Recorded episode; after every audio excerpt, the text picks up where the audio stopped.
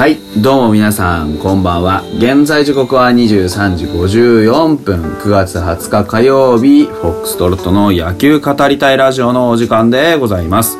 皆さん今宵もよろしくお願いいたします。はい、3対1という結果で今季のソフトバンクとの最終戦ですねが行われたということになりました。11勝13敗1分けというところでね、勝ってれば12勝12敗1分けというところでほぼ完全に互角というところまでたどり着くことができたんですが、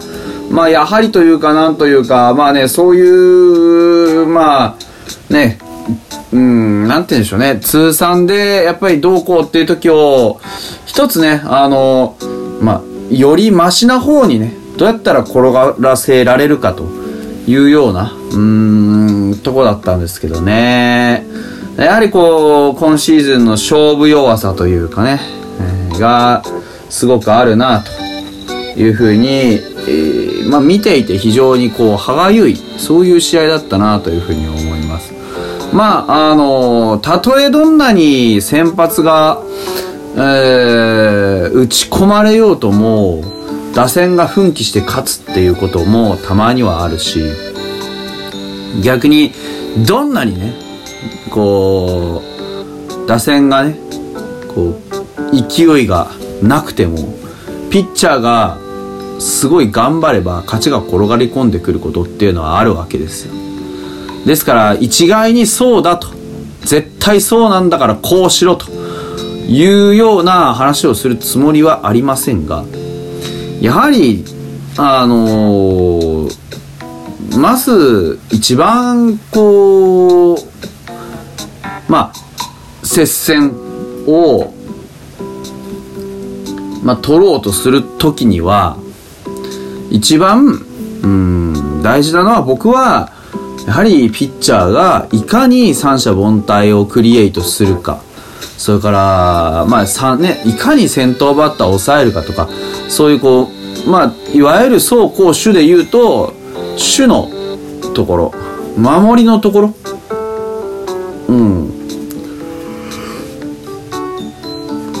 そういうところをどうやってまあ短くしていくか、リズムよく取っていくかっていう部分だと僕は思うんですよね。絶対ではないですけど、よりかつ確率の高い野球、点が取れて守れてという野球をしていけば、ある程度はかつ道筋が見えやすいっていう、本当に基本的なことで言うとこういうことだと思うんですね。まあ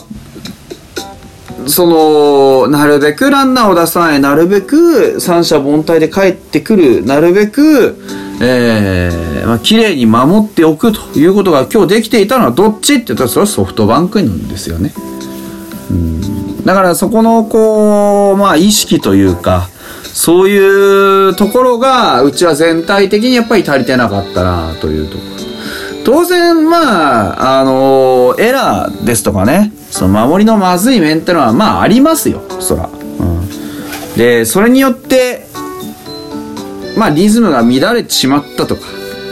そういうことがまあ言われるのかもしれません。ただまあそれはそれとして、そういうねまあ守りで足引っ張られて失点しちゃって、ちょっとテンションが落ちちゃいましたみたいなことが許されんのは、まあそこら辺の普通のねピッチャーが投げてますっていうんだったら、まあそれでも許されるでしょう。でも今日うちが投げたのはまあ仮にもね、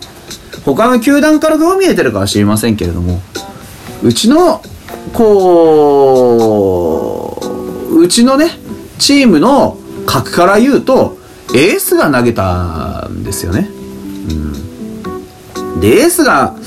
投げてね、これだけ三者凡退が取れません、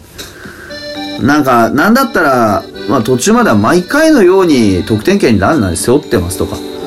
まあ、そういうようなピッチングでねやってたら、まあそれはさしてリズムもクソもあったもんではないというところになるわけで、だからまあこうね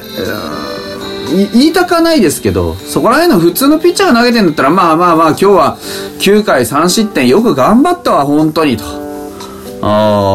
いう話なんですけど、うちは表ローっていうのは一番最初に名前が上がってくるようなピッチャーが投げて、まあこういう負け方をしてしまうっていうのは、僕は実際問題で言うとやっぱりピッチャーがゲームを作ることには失敗したんだろうなっていう風には捉えてしまいますよね。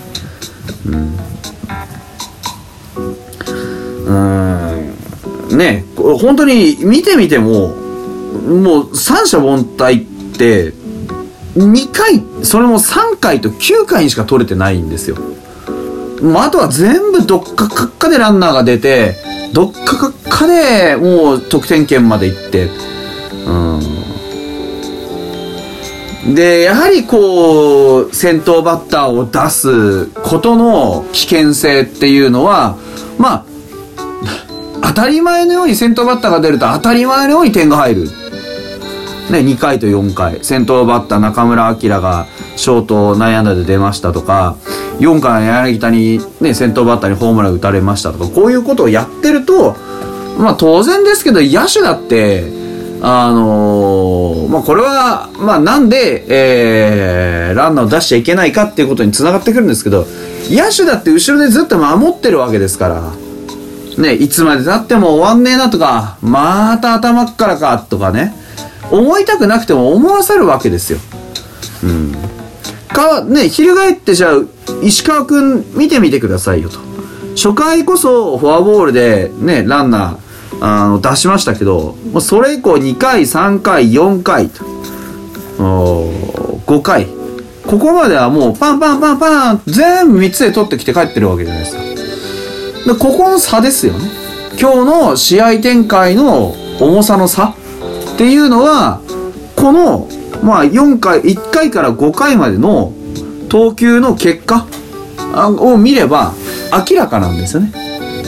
で今日は噂はただ最後までまあおこごとばかりだとあれなんで、最後までの中で良かったことっていうのは、中継ぎを一人も使わなかったこと、自分の役目としてこの試合のマウンドを最後まで守り切ったこと、試合は壊してはいないんですよ。作れてはいない。いい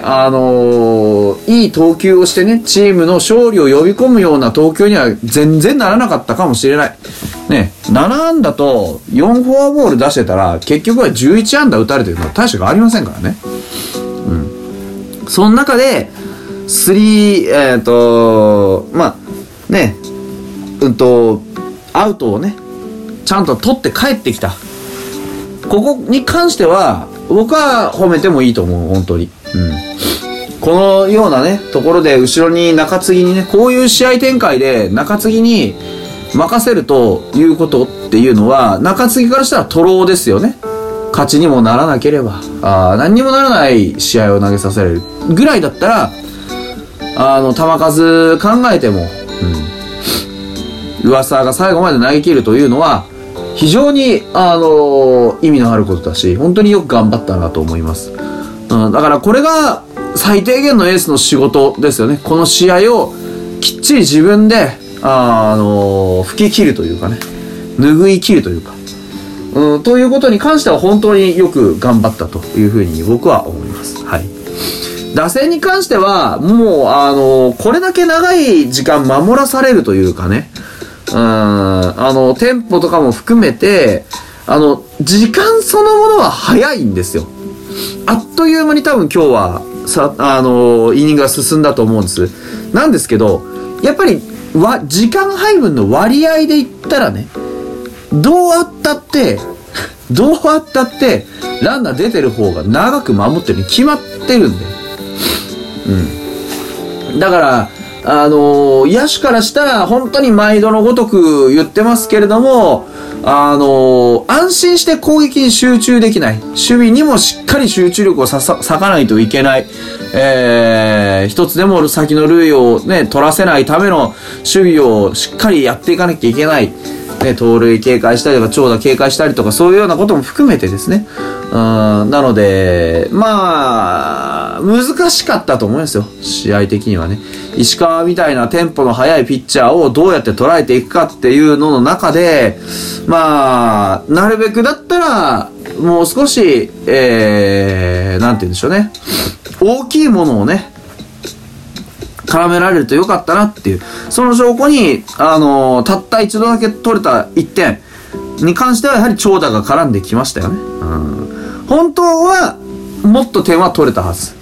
でもこのチームは毎度言ってるように松本剛と近藤健介の今チームですから、松本剛と近藤健介のどちらかもしくはどちらもがきちんと自分の仕事を全うできない限りは点は入らないというのが、まあ、基本の流れですので、6回のね、松本剛の、まあ、ゲッツーというのは、まあ、ついてなかったし、まあ、しっかり仕事にならなかったという、今日のね、松本剛ノーヒットだったってことも含めて、やはりこう、ね、彼ら以外に仕事をどうやってやっていくかっつうのは、まあ、ずっとの課題ですよね。うん、真ん中に、柳田を座らせることができるホークスと、真ん中に誰を座らせたらいいのかなというファイターズの試合運びの差というのが今日は顕著に出たのかなというふうに思っております。はい。11連戦お疲れ様でした皆さん。そしてファイターズの皆さんもお疲れ様でございました。